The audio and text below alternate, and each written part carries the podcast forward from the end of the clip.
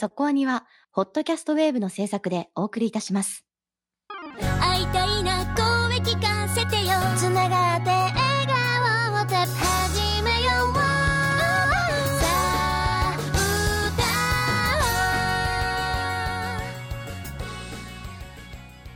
ディープじゃなくそこそこアニメを語るラジオそこアニそこはにまず最初に言っておきたい。はい愛の歌声を聞かせては絶対見に行ってください。おおこの映画激戦タイミングでも逃してはいけないタイトルということですね。そうですね。優先順位的にまだ私はソードアートオンラインを見ていないので はい。まあここがポイントですよ。まだ来週の特集で。すが来週の特集なんで見ていないので、えーとにかく先に見てほしい。はい。っていうぐらいにこれねちょっとね入りが悪いんじゃないかと想像してるんですよ。まあ吉浦監督ってアニメ好き的には知ってる人は多いかもしれないけれど一般的にこう有名監督ではないと思うね。うん。だから監督で数を呼べる監督じゃないと思うまあまあそれに該当する監督はまだまだ少ないというか宮崎駿とか、ね、そうそうそうそうそうそうそうそうなんだよ。そこでは全然まだだってソードアートオンラインはテレビも含めてずっとやっているわけなのでソードアートラインね監督は関係なくソードアートオンラインのファンがいるわけじゃない。はいはい。そうですね。例えばもうそういうことですよ。だからオリジナル作品をやるっていうのがどんだけ大変なのかと。うん。でそれを足を運ばせる、まあ、今回あのそこに特集するからって言って見に行ってくださった方が何名何名か、まあ、何名なのか何十名なのか分かりませんけど実際ねこう声なき声は分からないのでいらっしゃるかもしれないですけれどももうそれで見に行ってくれた人たちは本当多分ね良かった。今回コメントめちゃくちゃ来てるのね。だからあ良かったなと。この1週目ににまあ今日で、え1週間ちょっとですよね公開されてですけどこのタイミングで、えーあえてやるべき作品だったなと私はこう自信を持って押せるのでぜひ見に行っていただきたいし今回はネタバレなしのところまでは聞いていただいてその後は絶対聞かないでください。はい。もうそうして見に行ってほしい。あのとりあえず気にしないからとかやめてください、はい 個人的にはぜひソードアートオンラインも見ていただいてあのパンフレットを買ってくれると私の名前が載ってるのでぜひよろしくお願いします。もちろん買ってきますよ。愛の歌声を聞かせても買ってきましたからちゃんと。はい。先週米林がお手伝いしたと言ってたからね。買ってきましたよちゃんといやっていうかね今回のパンフレットもあのすごくおすすめできる内容の濃いパンフレットになってますので私が知りたかった実は知りたかった事実もこの中にあったとかいう話もね、えー後からしたいと思います。はい。ということでいきましょう。今日の特集は。愛の歌声を聞かせてです。いろいろあったよ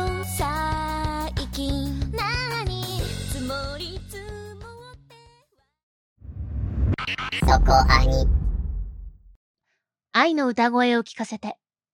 里見の高校に転入してきた謎の美少女シオンは抜群の運動神経と天真爛漫な性格で学校の人気者になるが、実は試験中の AI だった。シオンはクラスでいつも一人ぼっちの里見の前で突然歌い出し、思いもよらない方法で里見の幸せを叶えようとする。彼女が AI であることを知ってしまった里見と幼馴染で機械マニアのトーマ、人気ナンバーワンイケメンのごっちゃん、気の強いアヤ、柔道部員のサンダーたちはシオンに振り回されながらも、ひたむきな姿とその歌声に心動かされていく。原作脚本監督吉浦康弘。共同脚本大河内一郎。アニメーション制作 JC スタッフによるオリジナルアニメーション映画。2021年10月29日に公開ということで始まりました今日の特集は愛の歌声を聞かせて特集ですこの愛がねカタカナの愛になってますけれどもこれはもちろん AI の愛ですよね。はい。AI の女の子が出てきますね。はい。でもなんか作中に愛っていう子は登場しないんですよね。そう、愛ちゃんはいないんですよね。愛の歌声を聞かせてで,、ではあってもね。そう。うんうん。まあでもなん、なんて言うんでしょう、ダブルミーニングというか、いろんな意味を含ませているタイトルだなっていうのは感じますよね。これ見終わるとすごくわかりますよね。なぜ愛の歌声を聞かせてというタイトルだったのかっていうのは非常に納得がいくタイトルだったので。で、これで主人公またはそのメイン、まあメインの女の子が愛ちゃんだったらまたね、うんうん。普通普通っていうかね、なんかそう感じちゃうかもしれないけど、愛はいないっていうところも、またこの作品のいいところだったんじゃないのかなっていうふうに思います。あまり含ませすぎてもねっていうところがあってね。うんうん。タイトルもよくできているかなという感じでした。はい。さて、この後はコメントを読みますけれども、一応大きなネタバレに触れていない部分をいただいた。まあみんなね、多分ね、ネタバレしたくないんだと思う。気持ちはわかるんですよね。ネタバレしたくないという人たちからいただいたコメントをお読みしたいと思います。大宮ランナーズハイさんからのコメントです。鑑賞しようかどうか迷っていたところ、そこアニで特集するということで、急遽仕事終わりのレイトショーで鑑賞することにしました。鑑賞して大正解。夏のサイダーのように言葉が湧き上がるに続いて素敵な作品との出会いの機会を作ってくれたそこアニの皆さんに感謝です。シオン役の土屋太鳳さん、声優寄りでない演技がぴったりハマっていました。里見役の福原遥さん、東馬役の工藤飛鳥さんと、本作は俳優さんが主役を演じて、脇を声優さんが固める布陣がバッチリハマっていたと思います。後半からの怒涛の展開も、星間エレクトロニクスの実験都市という箱庭の中での出来事であれば、お咎めなしでも問題なし。笑って泣いて、最後は笑顔、最高の娯楽作でした。プロレス好きの私としては、杉山くんという登場人物のあだ名がサンダーというのもツボでした。サンダー杉山という往年の名脇役レスラーを知っている人が、この映画を見ている人の中で一体何人いるのか。そんなところも思い出に残る作品となりました。はい、ありがとうございます。原作脚本監督の吉浦康弘さんですけれども、我々、まあ我々というか私の中ではやはり、イブの時間、2008年の印象がすごく強くて、えーかなりもう最初から好きになった監督の一人なんですけれども、その後、逆さまのパテマという劇場作品を作っておりますけれども、それから、えーあまり名前を聞かないなと思っていたら、急に、えーパトレーバーを作ったっていうね、パトレーバーリブートを監督されて2016年に、そして、えー今回の愛の歌声を聞かせて2021年ですから、まあ結構ね、離れてはいるわけですけれども、まあ、今回の、えー作品、愛の歌声を聞かせては、このパトレーバーリブートを制作した時に声をかけられてオリジナルアニメーション作らないかというふうにスタート、この企画がスタートしたということがパンフレットの方に書かれておりました。はい。かなりこの愛の歌声を聞かせても、制作期間がね、結構年数がかかったと聞いておりますので、そういったところもね、裏作業というか、かかってこそのすごい素晴らしい出来だったのではって思います。はい。この監督はこういう作品を作るんだというところに行くまでには、その、今まで表に出ている作品数がそれほど多いわけではないと言っていいと思うんですよね、今の中では。なので、その、監督色、うん監督の色っていうのは、その、まあ、やっぱりさたくさんの作品の中で現れてくると思うんですけれども、まだそこまで、こう、はっきりと言いづらいかなっていう感じはあるんですが、まあ、とにかくね、その2008年のイブの時間は今見ても全然遜色のない作品ですので、この、ぜひ見ていただきたいなと思いますし、うん。その、まあ、この作品に通じる部分があるなと。まあ、あるんですよね。実際にね。その、イブの時間も、その AI と、うん、AI というロボットと人間との関係を描いておりますし、まあ、こちらの方もそういう意味では AI と人間との関係を描いているという部分ではつながる部分もありますし、ただ、エンターテインメントとして考えた場合、今回の作品はすごくよくできてます。うん。本当にもう、完成度が高いというか、どこも褒められるっていう、すそうですね。ごく良かったですねす。ごく良かったですね。うん。チャイロー・ブラウンさんからのコメントです。人を幸せにする AI にも、実は人を幸せにしたい人の願いが込められていて、それがさらに人の幸せにつながっていくという素敵なストーリーでした。土屋太鳳さんがミュージカル風に歌う歌や、海辺のエトランデのキー・カンナさんのキャラデザなど、良いと思えるポイントはたくさんありました。すごくいいアニメだと思うので、ぜひたくさんの人に見てほしいです。続きまして、直輔さんからのコメントです。これからご覧になる方に一つだけアドバイスを。制作会社である JC スタッフのロゴが消えた直後からが本編です。ぜひお見逃しなきよう。はい、ありがとうございます。なかなかこうネタバレを本気でやらずに作品の良さを進めるって難しいですね。うん。難しいですね。ずっとやってはきてますが、我々も。いや、もうね、例えば今回のコメントにも突っ込みたいところはあるんですが、突っ込むとより深く考えられそうになるので、あえてしスルーします。はい、いろいろと。えー今回の作品、まあ、様々なスタッフ関わっておられますけれども、気になるところは、監督が、えー脚本もやられてますが、共同脚本として大河内一郎さんがクレジットされていることだと思うんですよね。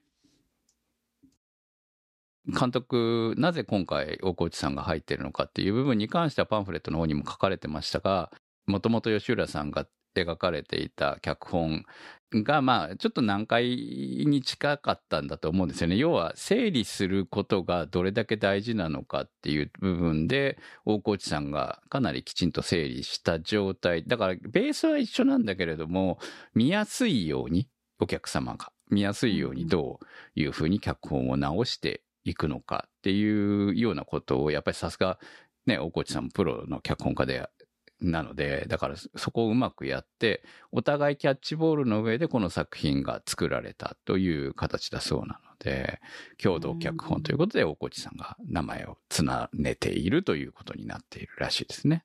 最近こういう夫人をよく見かけるなというか、なんか前の、えっ、と、ジョゼトラだったか、えーサイダーのようにの時だはい。ったか忘れましたけど、私はこの今の40代監督陣というのが結構好きで、今まさに挙げた2作も結構こう、し監督も脚本にちょっとはい。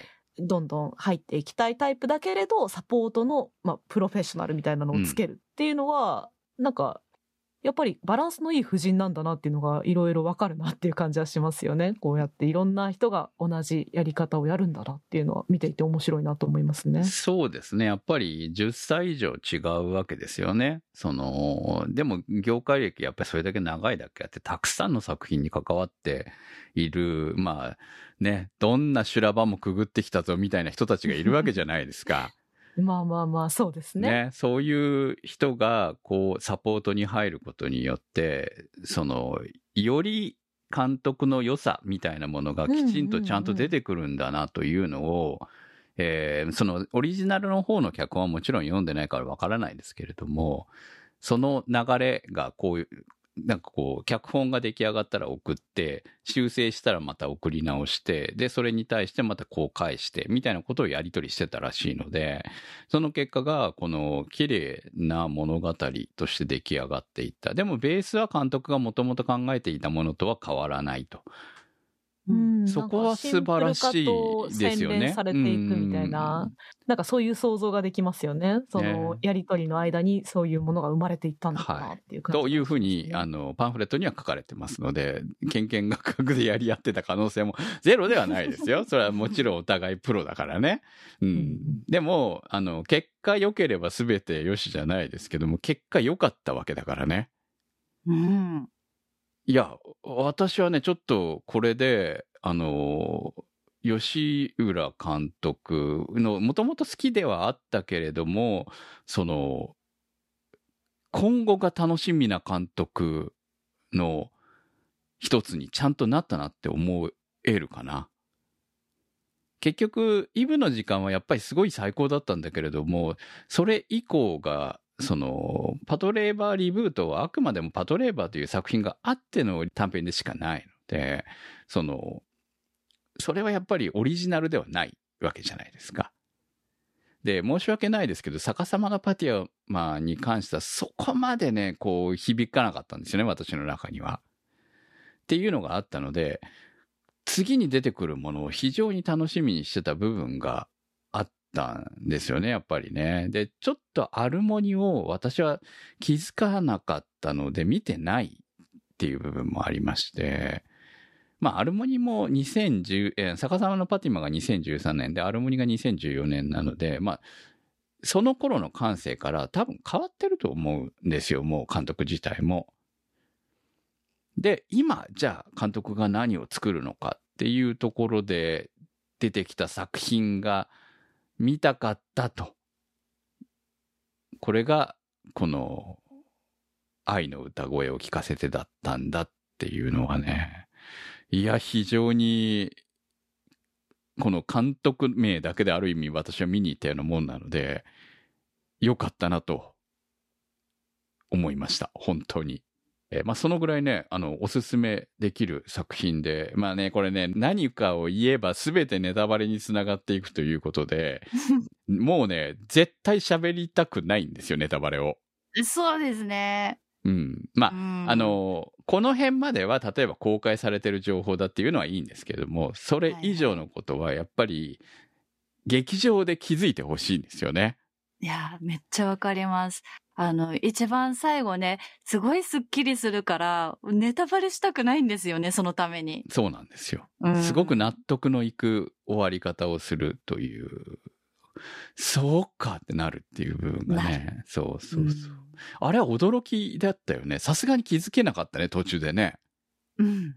うわかんないですね。あれはわかんないと思う。まあ、後から思えばね、あれっうんて、あ、あれだよね、みたいなことはわかるんですよ。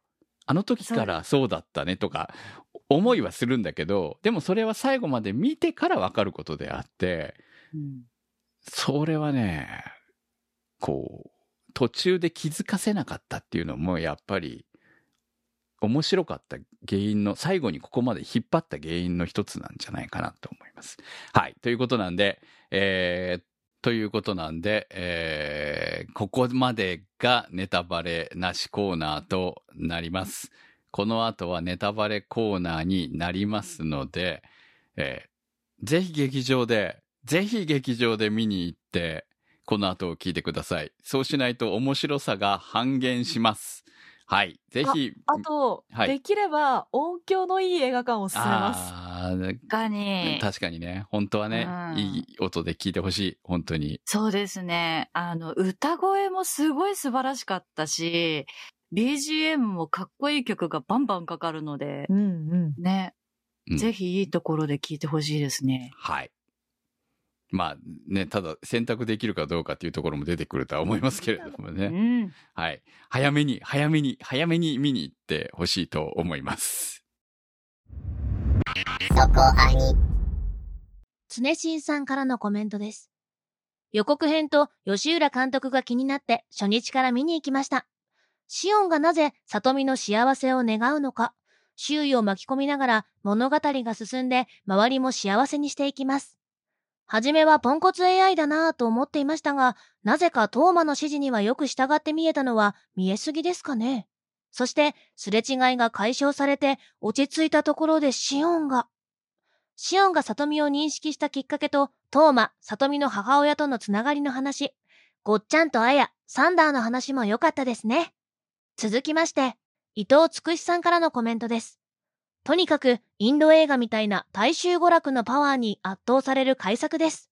それでいて、作画、演出も細部まで丁寧。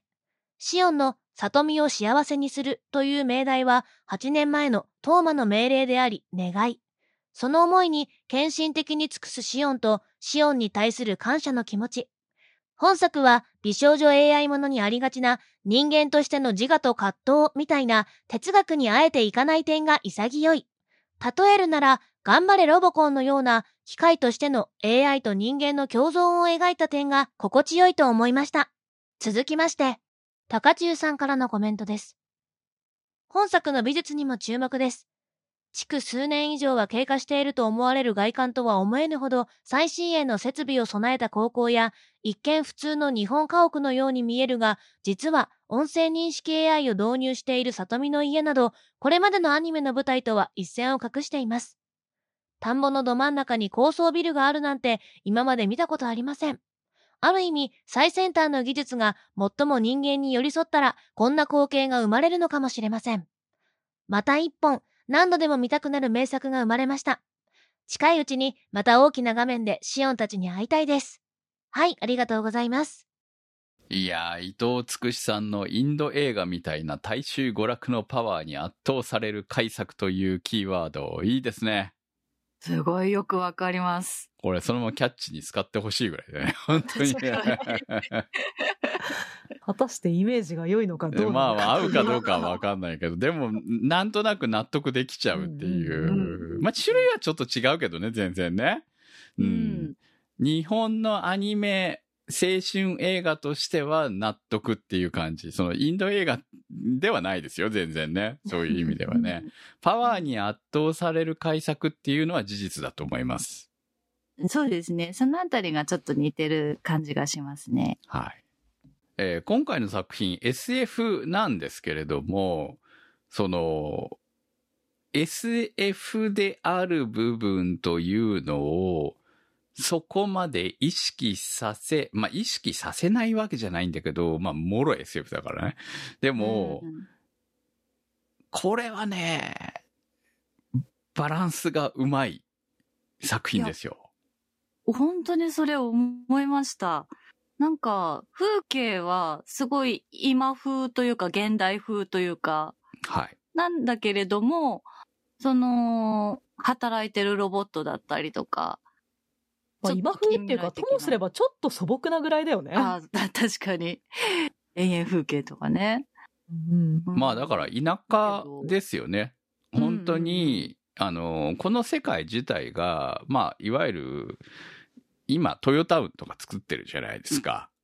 うんうんあれと同じように、AI と私的なものを、その世界の中に作って、社員を住まわせているという、社員と社員の家族たちを。はい。で、そこで実験をいろんなことをしている場所なんですよね、あの世界はね。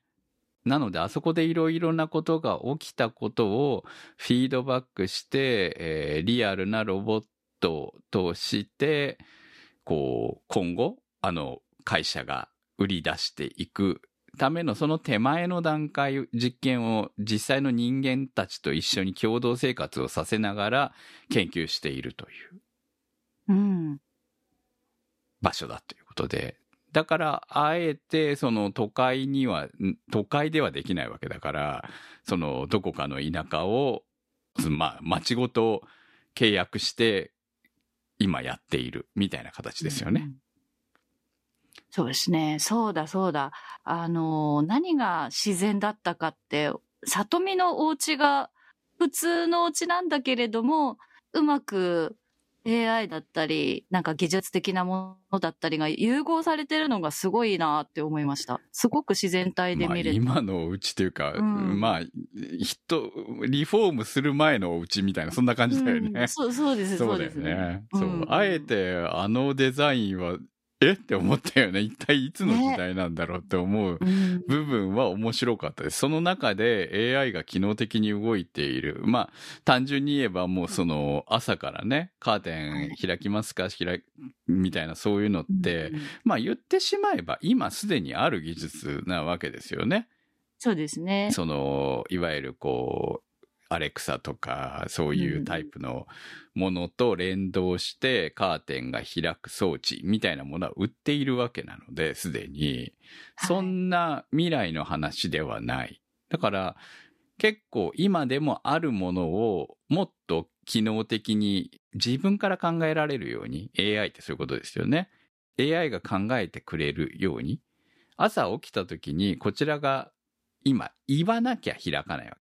うん。または、例えば温度設定とか時間設定によって勝手に開くとかはできても、開けますかっていう風なことを聞いてくるかって言われたら、そこまでじゃないわけですよね。うん。こちらからのアクションか、もともと設定したものか、あとは温度に対して、こう、自動的に開くか、みたいな感じで、会話としても、キーワードを言っているようなものでしかない。まあ、今、今あるシステムっていうのはね、現代の場合は。で、それをちゃんと問いかけて、その問いかけに対してどう反応するかっていうところも含めて、ああいうのが、あ、なるほど、AI 研究。まあ、現代とちゃんと地続きの世界になっているわけですよ。うんああいう細かいところはよくできているんですね。あの、技術的なそういう、まあ、数年先の進歩っていう部分もそうなんですけど、私は、あの、スマートスピーカーとかって今使ってると、ちょっと意識高い人みたいな感覚があるんですけど、そうじゃなくて、もうこの世界ではスマートスピーカーがあるのが当たり前になってるんだなっていうのが、この、いかにも家庭的な家とスマートスピーカーがあるけれど、それが全く自然になっているっていうところ、面白いなって。だからなんだろう、今ってまだ高くて手が出せないとか難しそうみたいな意識があるけど、その意識レベルも数年先になってる、アップデートされてるっていうのが、そういうちょっとした描写からわかるのがすごいうまいな、面白いなっていうふうに思いましたね。それが本当に冒頭数分で世界観を、設定を、あの、わかりやすく伝えてくれてるっていうのは、巧みな表現、演出だっ。たね。ちなみに、うちスマートスピーカー4台ありますからね。すごい、意識高い。ただ、うちは連動させてないんで、その、まあ、このスピーカーによって何かをこう動かしたりはしませんよ。できないですね。そういう機器が必要だし、まあ実は持ってはいるんだけれども、わざわざスマートスピーカーを使ってまで見るひ、使う必要はないっていう、今スマホの方で、えー使ってますけど、そっちはそっちで別途ね、連動はさせてないですね。でも、冒頭で、あ、この世界ではもうスマートスピーカー普通なんだって思った後に、学校へ行ってみたら、こう、いじめるじゃないですけど、決して IT リテラシーがめちゃ高い人ばかりがいるわけじゃないんだなっていう、そういう描写を見せてくる芸的としてすごくうまいなと思ったりもして、なんだろうな。そそうだね。そういうところでああの世界はさ感じ。うんうん。親が、親のせいで無理やり引っ越してきた子供たちがいっぱいいるわけですよね、言ってしまえばね。そういうことですね。そういうことでね、そういうところからすれば、ああいうロボットいじめが、AI いじめがあってもおかしくはないよね、確かにね。本人たちが来たくてというよりも、親たちの仕事の都合で無理やり実験体としていいるわけじゃないですか、あれって言ってしまえば。まあ、好きで来てる人じゃないし、それこそ会社の中ですら AI に対する姿勢が違うわけでしょ？そう社長とそうです。お母さんとって、はい。便利に使うものとするか、なんかうん。共に生きていくものとして見るかみたいな。あくまでも機械扱いなのか、便利な機械扱いなのか、それはもうね、様々だと思いますし。人それぞれだっていうところも描写でうまく見せてるなっていうのはすごく面白かった。うん。まあそういう世界観をうまく出しているから SF 作品と言えるのかなっていうところ。そうだね。まあ SF 作品なんだけれども、まあ群像、学生のね、こう、青春って感じもすごく活かしてるし、まあ、まあぶっちゃけこれミュージカルでしょ？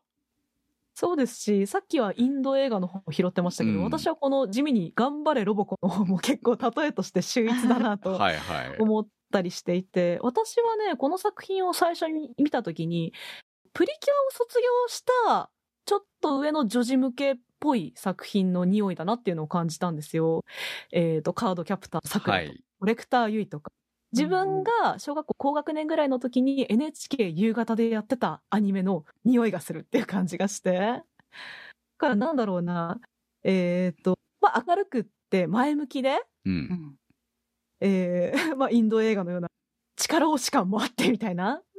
だからなんだろうな、本当に老若男女で、の中でも、あえて言うなら子供に見てほしい映画だっていうふうにも。まあ、基本監督はターゲットはもうオール年齢を意識したっていう感じみたいですけれどもね。だから子供にもみもちろん見てほしいという意識はあったっていうことみたいなので、でもまあ実際出来上がってるこの内容を見れば、まあ非常にわかるよねという、そのうん幅広い年齢をターゲットにしているなっていうのはすごくわかりますね。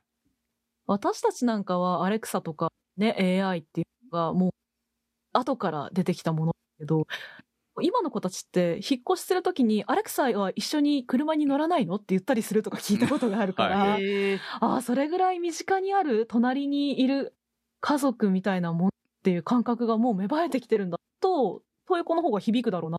うん、だと思いますね。まあ、私たちは普段から使ってるので、気にしないですけども、まあ、あって、あ、ないと不便だなって思うぐらいで、で、一応今、3社出てる、3社の分、どっちも、どれも使ってるので、その、まあ、良し悪しと、あと、言葉の、返事のこうスマートさみたいなものを、いやー、なまってるよね、君とか思いながら 見てるわ、聞いてるわけですよ。本当いつも同じところでなまるな、こいつとか思いながら。で、A 社だったら、こうだけど、B 社は綺麗にスムーズに喋るなとか思ったりとかね。いろいろそんな違いが分かったりとかして面白いんだけど、でも A はラジオ聞けるけど B はラジオは聞けないとかさ、まだ対応してませんとか言われちゃったりとかね。もう、だからそれによって、こう、使い分けを今はしているような状態なわけですよ。それがまあ本来なら1台になってくれる、各部屋に1台ずつになってくれると、理想だろうなとは思いますけどね。まあ実際今は各部屋に1台あるような、便利すぎてね、なるようなになってますけれども、うちはね。うんうんでも、そのぐらいね、なんとなく、こう、これが日常みたいな感じに、いずれなっていくんだと思いますよ、やっぱり。それはそうでしょうね。うん。うん感じ。進んでいったらそうなる。なるでしょう。まあ家の中に常にもう無線 LAN が張り巡ってて、ネットにつながってるものが今まほど増えてきている時代じゃないですか。だからもうまさにこれが当たり前になるんだろうなと思いますけど、まあ、それはあくまでもまだ、その、ここまでの世界の AI ではないですからね。うんでもそれを聞いていると、この先何年経ってもこの映画ってすごい刺さるんだろうなってちょっと思いました。だからうまいんですよ。ちょっと未来を描いている感じで、しかも、その、まだ一般的になるす手前なので、ここ、ただね、本当思うんだけど、ここの物語でこのいうお話を書いて、あの、普通 SF をたくさん見ている人たちだったら、疑問に思う点がたくさん出てくると思うのね。で、あえてそれを押しつぶしてるところが素晴らしいなと思うわけですよ。まあその辺は後の方でもね、話そうかなとは思いますけど、まあいいところだけは今話してる感じなんで、もうそのぐらいのまあパワーがあったっていうことですよね。それで押し切るパワーがあったっていうところがうんこの作品の魅力であり、まあそういう意味では低年齢でも全然問題ないっていうところなのかなという気がしますね。そうですね。なんか、その、伝えたいテーマっていうのがすごいやっぱり明確にされてらっしゃったっていうのが、なんだろう、あの、作中に出てくるムーンプリンセスが、やっぱりそれを、あの、後押ししてるのかなって、さっき那瀬さんのお話も聞いてて思ったんですけど、その、低学年の子たちとかにも見やすいっていう部分とかは、やっぱムーンプリンセスもそうなんじゃないかなって思ってて、さとみがちっちゃい頃見てたりとかしてたりね。うんどう見てもディズニーですよね。あ言っちゃったな あいやいや、でもディズニーでしょ、あれはね。力押しでありながら、工夫がすっごい多くて、いやう、んその話もきっと後でするけど、そういう、あ、これディズニーじゃんって思わせる映像を差し込むことによって、ミュージカルへの抵抗感を軽減させているとか、なんかそういううね、まいよねいうそう。工夫があるんですよ。巧みなね、作品作りをしてますよ、この作品は。うんうんね、なんかそれもあって、いろんな年代に見やすいんだろうなっていうのも思いました。えー実はね、コメント、先ほどの最後、えーいただいてたコメント、直輔さんのコメントですね。ロゴが消えた直後が本編からが本編ですっていう。あそこのシーンは、まあ、見ている、最初見で見た部分ってわかるわけないよね、あれが何かね。うん。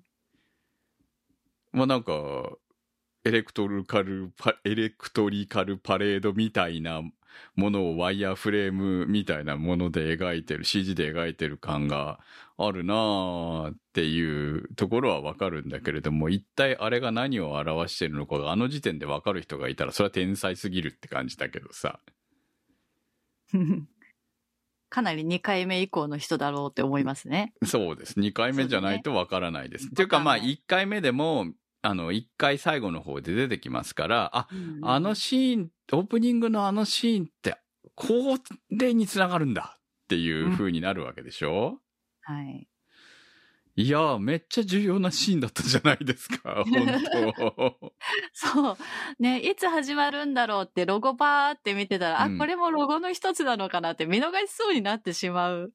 うん。いや、さすがにね、本編だとは私もは思ってましたけど、うんうんうんここからすこういう風な感じでスタートするんだとは、やっぱ思いましたよ。で、その後の、あの、普通の、ね、朝起きるシーン。んまあ、普通じゃないよね。でもね、AI がある中での普通に朝起きるシーンって、ああ、なるほど、こうやってなっていくし、え、この家ってこんな古いの？みたいな、そんなところも含めて、うんうん。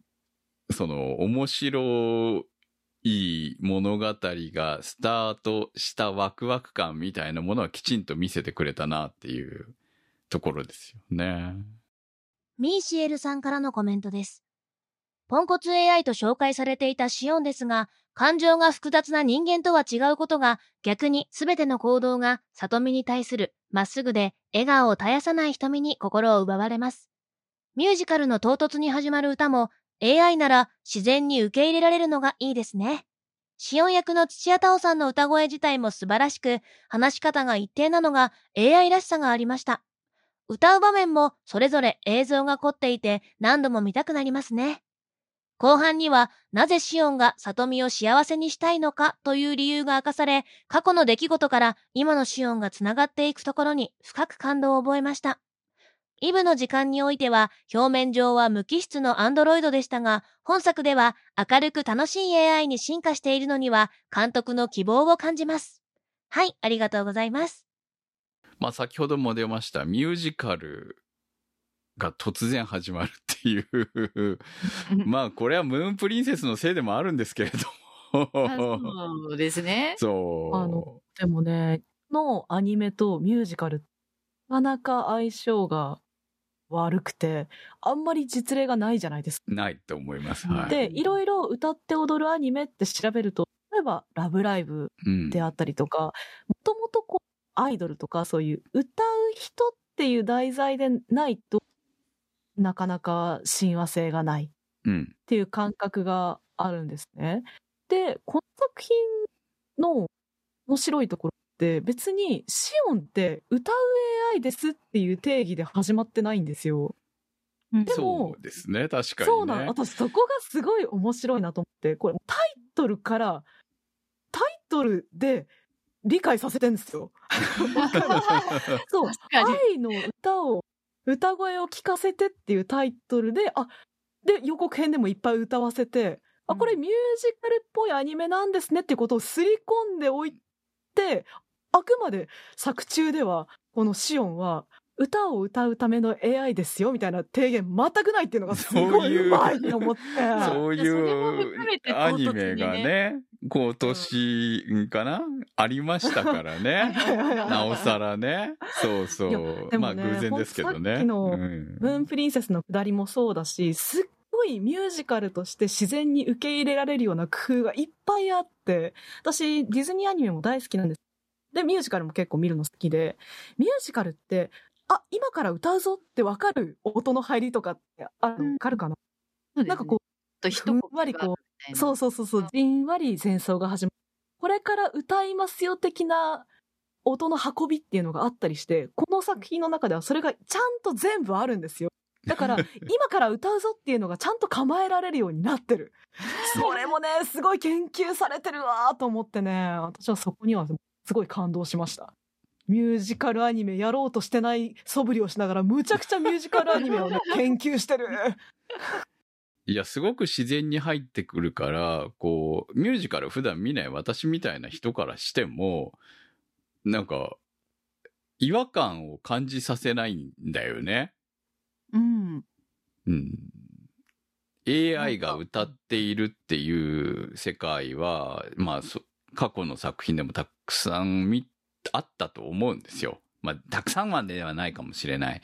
でも、複数はあったはずなんですよね。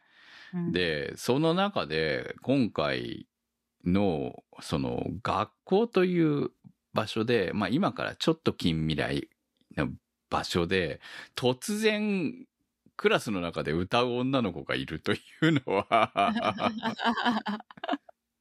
で、まあね、最初みんな驚いてましたけども、本当に、それは驚くわ。普通に。驚く驚く。転校生いきなり歌い出すみたいなね。あの、曲と曲の間の、なんだろう、フレーズとフレーズの間に、え、この子何とかがこう入ってくるのもすごいミュージカルとか思うし、あーわかる。その後に、なんかポカーンとみんなしたけど、拍手で、とりあえずハッピーになるっていうのもすごくミュージカル。いや、いいなそう。すごい自然に受け入れられるように、は、話が運ばれていくんだねうん。なんかミュージカルアニメですよって最初から言われると結構抵抗感あるじゃないですか。はい。でも、それもね、言ってないから見に行けるし。そうですね。確かに私もミュージカルなんて全然思ってなかったもん、本当に。でも結局ミュージカルアニメだったと思って帰ってきても。いやいや、そうですよ。SF ミュージカルアニメでしたよ、本当に。感覚すぎる。確かに。うんいや、だからこそ新しいんじゃないの、うんうんうんその、まあ先ほども言いましたけど、監督の、特にオリジナルアニメって監督の色が大事だと思っているので、今たくさんこの年代のね、若手監督もいるし、もう、もう少しちょっと上に行っちゃった新海さんとかもいるわけじゃないですか。だから、そのあたりを見ると、こう、やっぱりみんな一緒なんて見たくないわけだよね。うんうん。違う土壌でいろんなことに挑戦してもらって戦ってより面白いものを作ってほしいわけですよ。はい。と思っているので、だから深海フォロワーになってなんか欲しくないわけよね。うんまあ制作側とはどう考えてるかともかくとしても、そのお金出す側だよね。うんああいうの作ってよっていう、もちろんあのぐらいのヒットをみんな求めてるに違いないとは思うんだけれども、でも、そういう作品がたくさん出たって、我々はいずれ飽きてしまうわけだから、そうじゃない、新しいものをいかにどう出していくのかっていうのが、まあ、昨年から様々なオリジナルアニメ見てますけど、いや、よくできてんなっていうのがどんどん出てるわけじゃないですか。うん。で、いや、今期のナンバーワンこれじゃね？もしかしてって思うようなのが、こうやって、年末にまた来るんかっていうのをそうそう、ずっと更新されてるのは最高に素晴らしいことじゃないかと思ってますよ、本当に。月がたくさん増えていくな。うん。SQT さんからのコメントです。田舎と最先端の AI が組み合わさっているという描写が新鮮で面白かったです。あと数年後には現実でも本当に実現しそうな絶妙なところも良かったですね。事前の中途半端な知識だと、ポンコツ AI シオンに周りが振り回されるドタバタコメディだと思ってました。まあ大体そうなんですが、シオンは想像以上に破天荒なキャラで、そしてすごく可愛い。CV の土屋太鳳さんの声と歌声がシオンにドンピシャ、素晴らしかったです。本作は伏線が何気なく色々貼られていて、綺麗に回収されていくのもアニオタ的に気持ちよかったです。私はシオンのその質問、命令ですか？というセリフが今まで散々好き勝手に動いていて、今更なぜそんなこと聞いているのだろうとずっと引っかかっていました。その答えが分かったとき、涙をこらえることができませんでした。おっさんはこういう話に弱いんです。めっちゃ良かったので、もっとたくさんの人に見てほしいです。はい、ありがとうございます。おっさんはこんな話に弱いんです。はい、わかりますよ。シオンはポンコツ AI でいいんですかね。まあ一応ポンコツ AI って言われてるからポンコツ AI なんでしょうけど、うん。まあ、狙った通りになキャラには育たなかったですよね。キャラというか AI にはね。ああ、そういう意味でポンコツなんですかね。そう、ポンコツなんですよね。うん。里見にとっては、こう、理想ではないけれども、里見のことを幸せにするための AI としては、ちゃんと命令を守っているわけなので、うんそういう意味ではよくできた AI だよね。そうですね。うん。シオンなりにち学習していってるというか。そう。シオンの話、もう少し掘り下げてみると、一つだけね、私突っ込みたいところがあるんですけれども、はい。何ですか？私大好きなんですけど、シオンのあのお腹から出てくるガッチャンは、うん。どういう風になってるか知ってます？あんま考えてなかったです。いやいやいや、私はね、あのあれが出るたびに、いつも、うんどうなってんだろう、どうなってんだろうと思って見てたんですよ。はいはい。どういう仕組みなんだろうって。うん。確かに言われてみれば。え、思わないの？あんな、あんな、あんなでっかいのがお腹から出てくんだよ。確かにって思いました、今。あのーうん入るのかなあれって思いながら、うんあのボディのね、中にね。ね、女子高生並みの細いね、ウエストの中に。そう。まあ、ガタイは若干良さそうな感じはありますけど、うんうん、で、あと、こう、でも見た目はみんな騙されるぐらい女子高生なわけじゃないですか。はい。まあ、よくできてんなとは思いますけど、まあ、あれこそオーバーテクノロジーじゃないっては思いますが、他のね、その AI ロボットの動きを見ていれば、彼女の動きはあまりにも自然すぎるっていうところも含めて、えーススーパー AI ロボットですよね、本当にね。うん、で、彼女はだけはちょっとやっぱり若干オーバーテクノロジー感はあるのかなっていう気はしますけど、でも出てくるあの機械は、いや、確かにあのぐらいの進化の先にある、こう、ガチャンガチャンだなって思うわけよ。ガチャンガチャン。はい。で、ちゃんとね、たくさんのこう、刺す端子があって、えーいろいろ研究ね、するための、こう、USB とかで刺してましたからね、今だにね。そうですね。そう、メモリーカードが多分あそこ刺さってんだなとか、いろいろそういうのが想像できる、まあ、いわゆるパソコンがあそこに入ってんだよっていうのがわかる感じがすごくよく、およくわかる。逆によくわかりすぎる。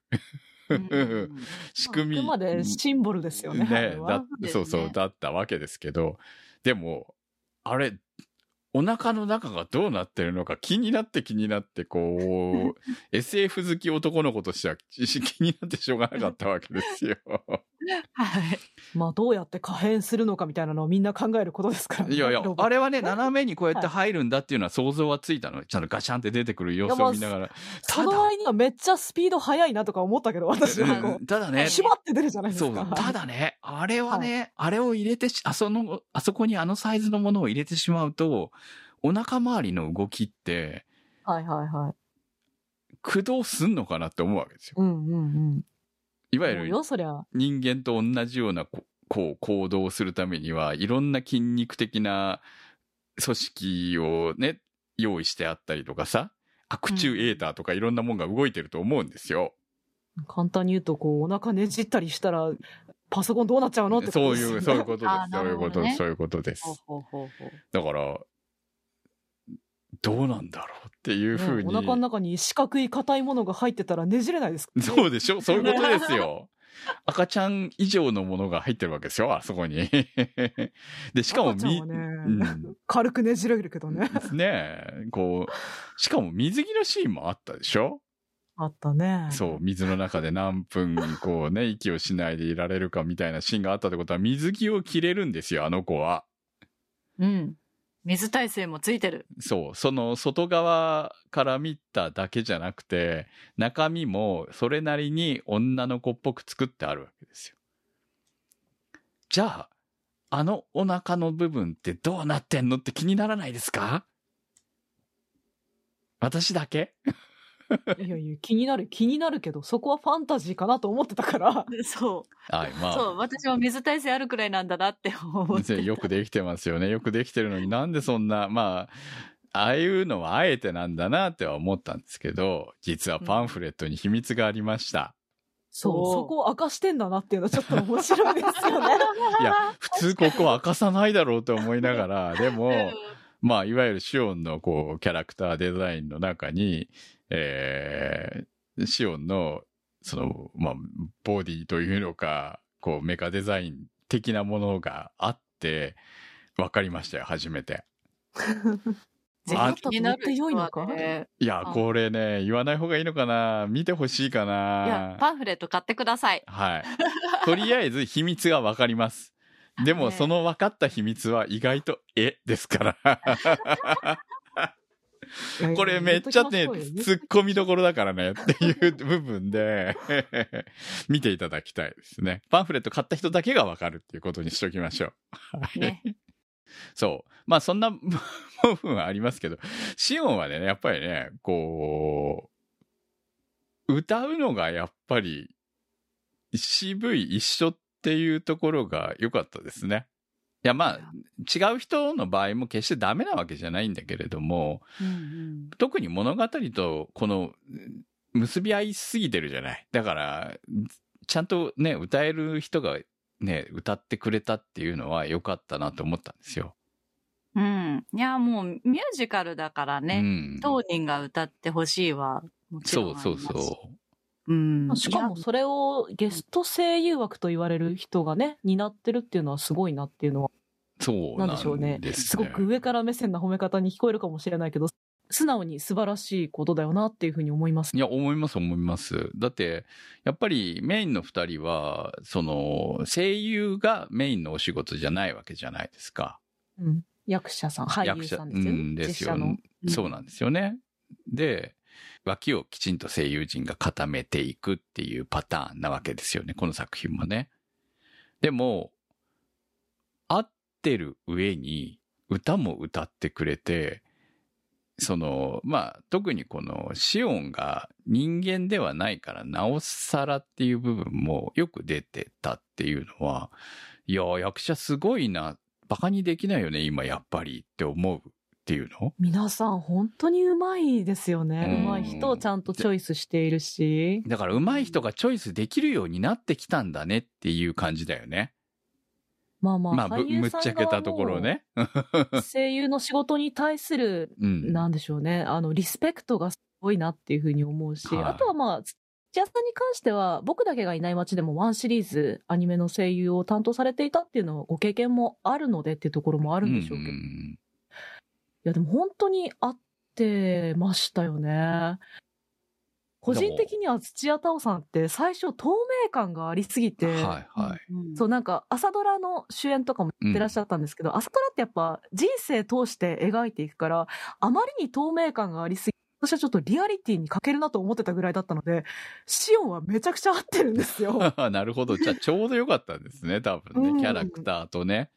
うん。そうでも、まあ、今はの国のアリスとかでもありましたけど、どん魅力的な役者さんになっているなというふうにはね。で、まさかここで高校生役を聞くとは思わなかったっていうね。うんうんうんうん可愛かったし、本当 AI、うん。01で考えてる感じがするし。うん天真爛漫さがすごいとてもね、よく出ていたし、お歌がすとってもね、上手くて素晴らしかったっていうのもあるんですけど、やっぱりそのシオンがどういうキャラクターかっていうのをちゃんとすごく考えてらっしゃってて、なんか AI っぽい歌い方の、あの、突き詰めていらっしゃったりとかっていうのも、あの、お聞きしたので、そういうのが歌声にちゃんと生身のみ人間じゃない歌い方っていう、あの、聞き方をすると、ああ、なるほどな、うまいなーってなりました。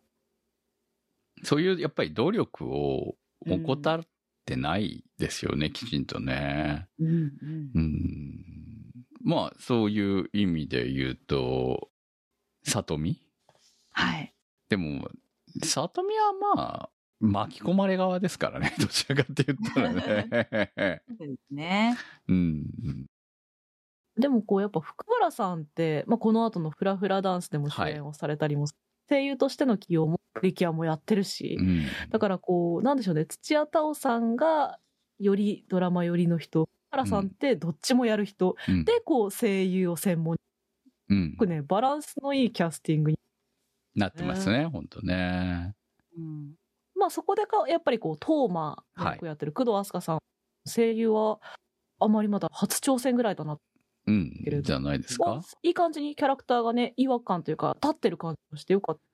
いや、だってキャラクターデザイン猫背ですよ。本当にね。で、しかもさ、こう、絶対この子が、その、里見とくっつくなんて最初の段階で思います？いやー、ごっちゃんならね、まだ、いやでもごっちゃんは違うだろうっていうのはわかるんですけど、うん。その、主人公、まあ、里見が、ここの中で恋愛話が成就するのかとは思ってもいなかったわけですよ、私の中では。その代わり、ごっちゃん、あやのカップルができるっていうのは、まあ、こう、これも不思議だったんだけどね、はっきり言えばね、あやの性格見るとね。うん。そう。そうですね。普通だったら嫌な役じゃん。本当に。ここまで報われないよね。サブキャラでさ。と思うんだけど、そこがうまくこう、生かされてたなっていうのはありますよね。ですね。なんか、ごっちゃんも、あやと、よなんか途中まで本当に付き合ってるって言いたくないのかなって思ってたんですよね。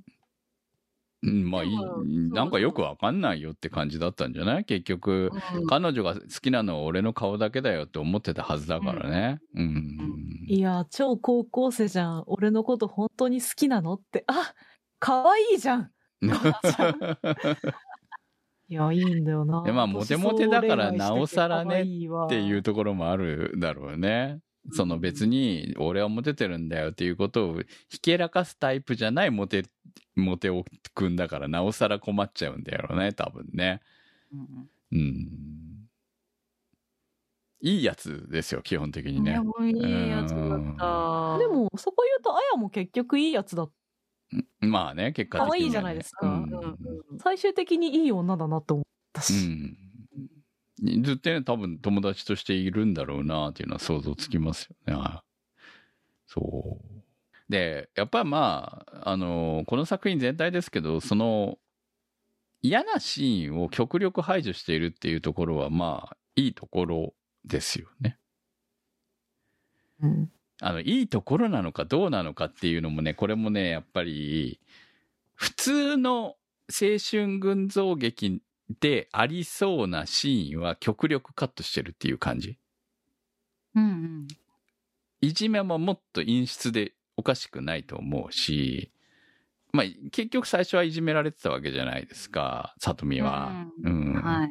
でも、そのあたりのシーンが最終的には全部飛んじゃうぐらいなぶっ飛び方をするこのアニメの結末っていうのもあるんだけれども、比較的見せないようにしているとかうん描かないようにしている。まあ、あればすぐ、すぐ解決するような流れを作るっていうのは、こう、うまいなと思いましたね。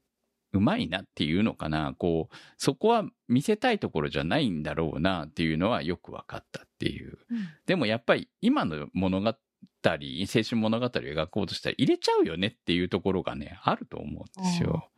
で、あやみたいなキャラクターが実際いたら、もっと問題は広がると思うし、でも、いるんだけれども、結構ここをごっちゃんとの恋愛をメインに話を持ってくることで、サクッと解決しちゃうみたいなところはうまいなって思ったっていうとこかな。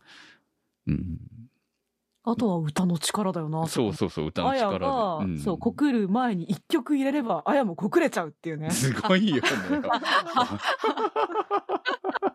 あやのために一曲入れちゃうんだよ、本当に。それはね、すごいよね、考えたら確かにね。確かに。そしたらもう、あやもみんなと仲良くなるしかないじゃん、本当にさ。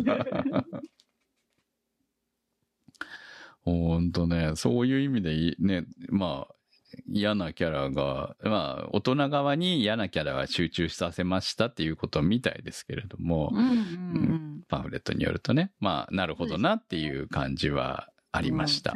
うん。どっちかっていうと、大人 VS 子供みたいなうん感じで見てましたね。でもそれは仕方がないんだよね、あそこのシス、ね、成り立ちからかん、あの街の成り立ちから考えると、そうならざるを得ない部分っていうのは当然あるだろうとは思いますし。うん。じゃあ、あとはサンダーですね。サンダーね。いや、メインキャラ6人いて、こう、2組カップルかと思ったら、ちゃんと3組カップルって良くないですか？まさかシオンを受け持つのがサンダーだとは思わなかったですよ。私も思わなかったです。いや、でもね、サンダーのね、キャラ紹介にしっかりね、転校生のシオンが気になっているっていう一文入ってて、あ、最初っからそれはもう言ってたんだっていう。いや、でもぐらそう、素振りそこまであったかとは思ったけど、うん。うん。いや、でもあのね、ランドリのシーンは、ね、よかったドキドキしちゃうね。よね。ダンスしちゃうよね。うん。あれ、うまくなるよね、あれはね、やっぱりね。確かにそう。だあれ、AI も、なんて言うんですか？その柔道の技術を入れ込むとそういうことができるのかなってちょっと思いますよね。シオンはさ、だから、まあ、音感が素晴らしいっていうのももちろんあるんだろうけれども、うん。見て何が問題なのかっていうことを気づいたわけじゃないのかな？単純にね。で、それをどう彼に伝える、鍛えるみたいなことを考えた時に一瞬で、えーダンスを教えればいいんだというふうに取れたわだと思うんですよ。うんうん。だからあのシーンが出来上がったんじゃないのかなとは思うんですけれども。いやーね、思うんですけど、これもまたね、疑問点の一つですけど、シオンって何キロあるんでしょうね？あ、それ言っちゃいます？はい。女の子に体重聞いたらダメですよ。あ、うん本当ですよ、ダメだ でも、もともと、あの、いや、わかるんですよ。サンダーは、サンダーユーと共に練習しているわけじゃないですか。うんうんそれから言えば、サンダーの重さぐらいなら、担げるわけですよ。うん。うん。つまりあの世界のあのタイプのに、ひ いわゆるヒューマン型ロボットは、ある程度の軽量化に成功しているということなんじゃないのかな。そうですね。じゃないとお稽古できないですね。と思うんですよね。で、一番最初に気づいちゃうと思うんだよ。特に毎日みたいにサンダー言うと、ね、ランドリーしている彼からすれば、人間よりもシオンが重ければ、あまりにも、うん。うんうんうん。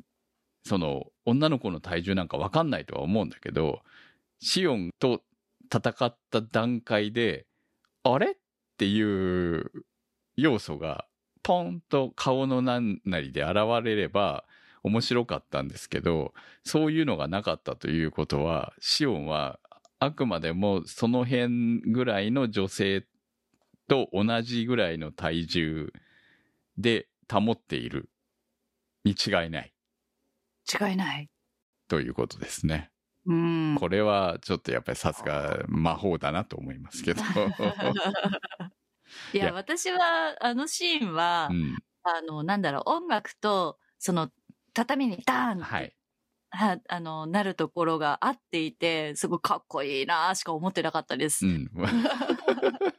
このね、作品うまいのは、そういういろんなね、アニメーション見すぎてる人とか、SF 的にとか AI だからとかいう風にして、見てる人の、そのさっきのあの出てくる機械とか、シオンの体重はとか、そういう部分を、こう、あんまり意識させないで見せてるところが素晴らしいですよ。確かに、それはあるかも。勢いでね、ボーンといっていくので、それはダメだよとか、それは壊れるんじゃねえかとか、そういう風な部分を、は、あんまり気づかせないとか、意識させないように作られているっていうね。そうですね。なんか他に目がいってかっこいいってなっちゃうってういう。ん。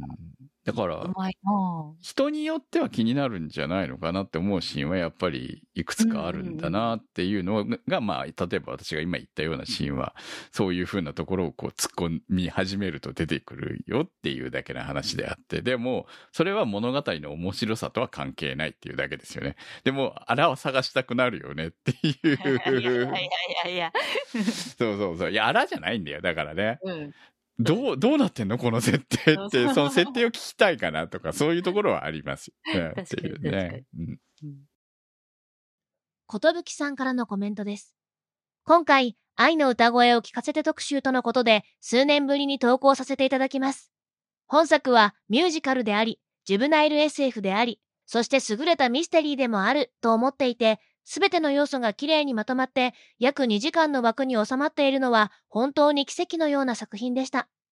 2回目からは、最初から至るところに伏線が散りばめられていたことにも気づけますが、個人的に一番グッときたのは、音楽室で口論となっている里見と綾。それを見ているシオンのシーンで、まくし立てる綾に対して、どこか興味がなさそうに里見の方を見ているシオンが、綾のある一言にだけ反応して、綾の方に視線を向けるシーンです。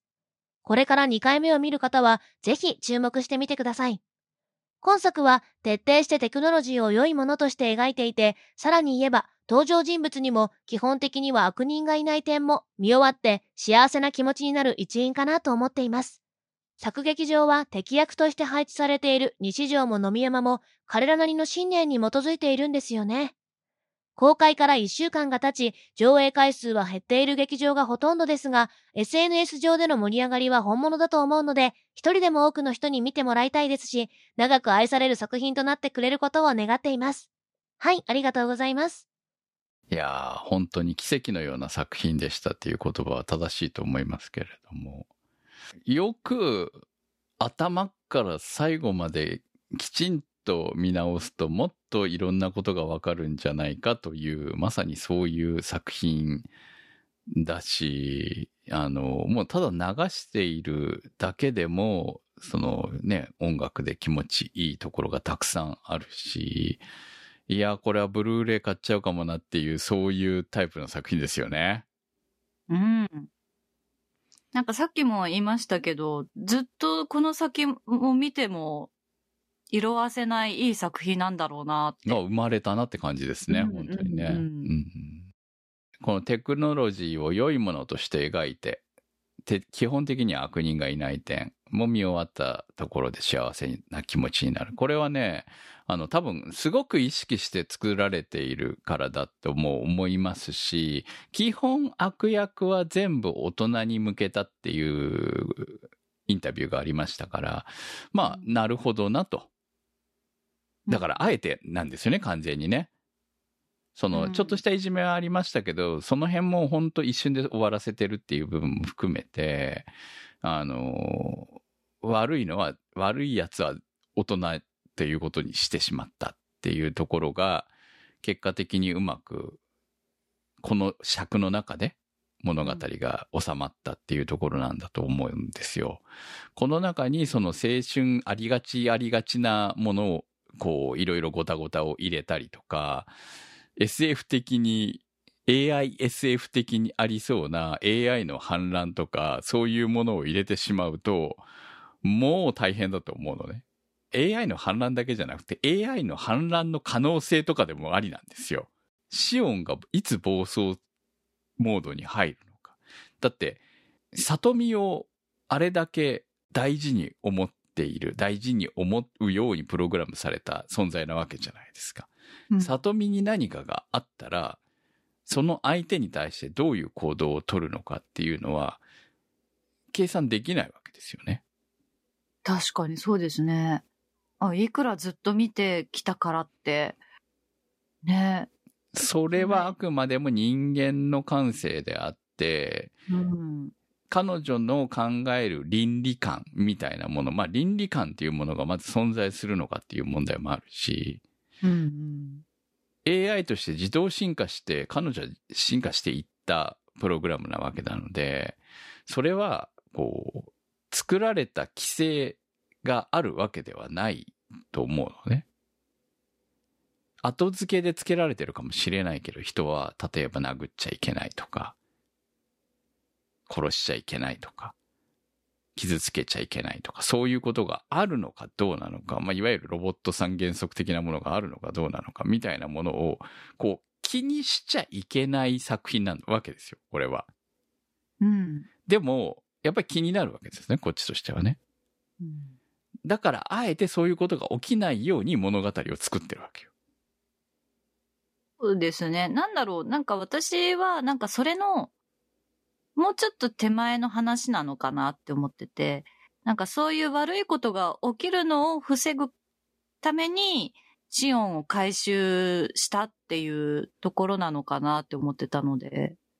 ああ、そう、あの時点でね。はい。うんうんうん。なんかそこから、その、悪いことが起きないように、あの、まあ、それは大人目線ですよね、でもね。そうですね。そう、だから、あのまま行ったからといって、まあ、確かにハッキングしてあそああいうことをやってる時点でもうダメっちゃダメなんですけれども、そう、そのまま暴走、暴走じゃないけれども、里見のためというキーワードさえあれば何でもやっていいっていうことになっていけば、うんもちろん、ダメなことがいずれ起き、完全にダメなことが起きて、彼女は壊される可能性が十分あったわけなので、うんまあ、ただ、あの、ね、こう、ハードディスクを見て、バックアップを取るということを自分で知るといううん。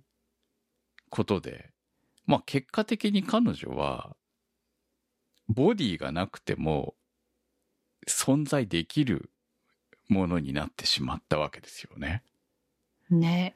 いやー、これはね、一番の驚きは私は最後に見終わった時に、これは広角機動隊の、あの、推し版の方の劇場版につながる、もう、天使の海にいる存在ですよ。ああの、言っていいのかな？はい。最後、あの、衛星から電話かかってくるじゃはないいですか。はいはい。あ そこの字面見ただけで、どこから電話かかってくんねんって思って、ちょっと、クスッとしちゃいました。いや、だからどこにでも彼女はいるし、どこにでもいられるわけですよね。でももうそうなったら手に負えないわけよ。だから、あのシーンが出てきた時に、俺はこれはやばい映画なんじゃないかと。いや、そうなんだけど、そう思わせないっていう、このうまさっていうね。闇深くなってきちゃった？そう。いや、だからそういうものも、実は、ないわけではないんだよねっていうところを、でもそうは一切見せないところが、楽しく終わらせてるところが、すげえなって思うわけですよ。うん。広角機動隊の世界だよ、あれ。多分。草薙素子だよ、多分。でも、そう見せないっていう、良いところだけが残って、み見終わった後、ああ、楽しかったなって思って帰ると。これでいいんですよ、この作品は。そうなんです。はい。いろいろね、後ろをね、考うんえたらいけないね。そして、トーマも、就職がね、そのままもう誘われて決まるという。うん、よかったじゃん。これでねさとみも結婚して。結婚して いや大丈夫じゃない？ちゃんとね。いいとこに就職して、お母さんの部下かなんかになってるかもしんないけど。そうですね。はいやー、もう私はね、もうずっと、里見幸せって聞いてたりとかして、はい。で、友達がいるといいね、みたいな、あの、お話で、里見の幸せを願っているなっていう、ね、あの、お話で続くんですけど、もう最終的には、その友達、あなたが幸せだと私も幸せを覚えるシオンっていうところにまとまったところですごい感動しちゃって、なんていうお話なんだって思いました。はい。その裏でいろんなことを考えているおじさんたちがいたはずですよ。今。私が言ったようなことをね。多分ね、こう、その葛藤と戦ってた人たちがいると思うの。本当に。いやばくね？とかもいろいろ思いながらね。本当に友達っていいねって言ってそうそうそう私は思ってたよ。でもそれはね、悪いことじゃなくて、ちゃんとこう、そう思いながらも納得せざるを得ないっていうところが強いんだよ、この作品は。やっぱり。うんうんね。で、いや、ちょっとこれは不穏だぞ、みたいな終わり方を一切しない？うん。それは我々が思う、いろんなアニメを見すぎておかしくなってるだけなんで。そう。だから子供が見る分には全然ありだなと思うし。うんそうですね。私はそういう結末も含めて子供向けだなって、うんあ、こういう AI を作りたいって思いたくなる作りにはなってるな。そうだと思います。はい。うん。ね、こんな、私たちはやっぱり便利かどうか、そういう考え方がもう刷り込まれちゃってるけど、若い子たちは友達になれるっていう感覚をきっと持ってるんだろうなっていうのがちょっと羨ましいなと。もそうですね。我々は私氾濫されすぎてるんですよ。いろんなアニメでね。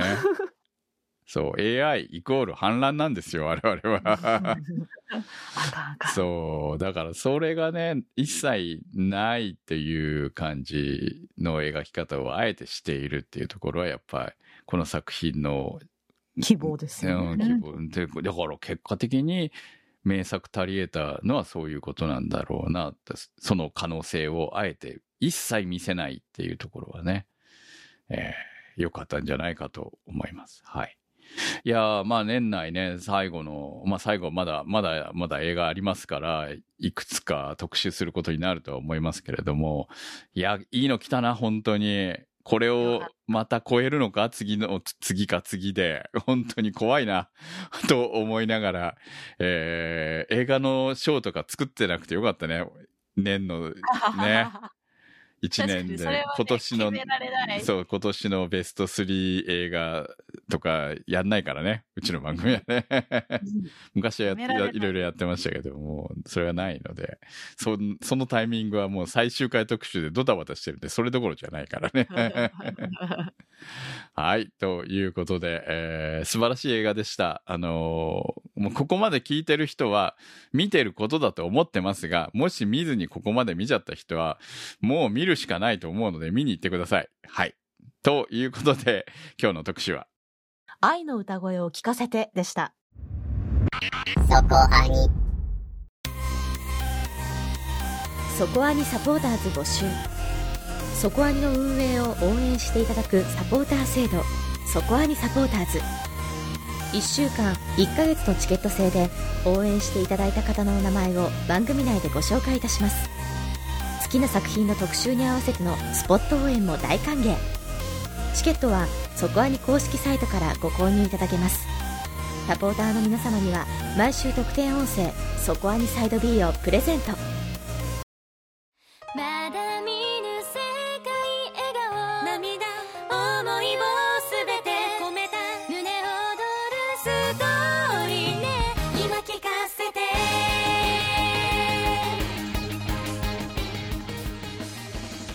送りしてまいりました、そこアニです。映画が続きます。来週の特集行きましょうか。はい、来週は劇場版ソードアートオンラインプログレッシブ星なき夜のアリアを特集いたします。はい。私はまだ見に行ってませんけれども、仮面さんが見に行ったそうなので、はいはい。あのはい私は、あの、まあ、オープニングでも言いました。パンフレットのライティングの部分で結構いろいろまして、まあ、これを言うと、公開前から 拝見はさせていただいていたんでね。はい。今作品についてファンとして語りたいと思います。はい。私は来週見に行ってきます。はい。もう素直なね感想をね話せればなと思っております。はい。皆さんの感想をお待ちしております。投稿の宛先は？そこアニ .com まで。メニューバーにあります投稿募集をクリックして投稿をお待ちしております愛の歌声を聞かせて特集は立ち切れ線香さん青梅財団さん BAY555 さんマキさん夜さえあればいいさん B さん庭木さん常新さん福さんメガネ属性ノットイコール負け属性さん黒うどんさんたけさんシリコンの谷のしかじかさんひひさんあの雲持って帰りたいさん SQT さん金猫さん猫ひたさん貝月さん直輔さんのサポートにてお送りいたしました。サポーターの皆様には毎週アフタートーク「そこアニサイド B」をお届けいたします。今週もサポートありがとうございました。それではまた来週お会いいたしましょう。お相手は私くむと。那瀬ひとみと米林明子でしたそしてまた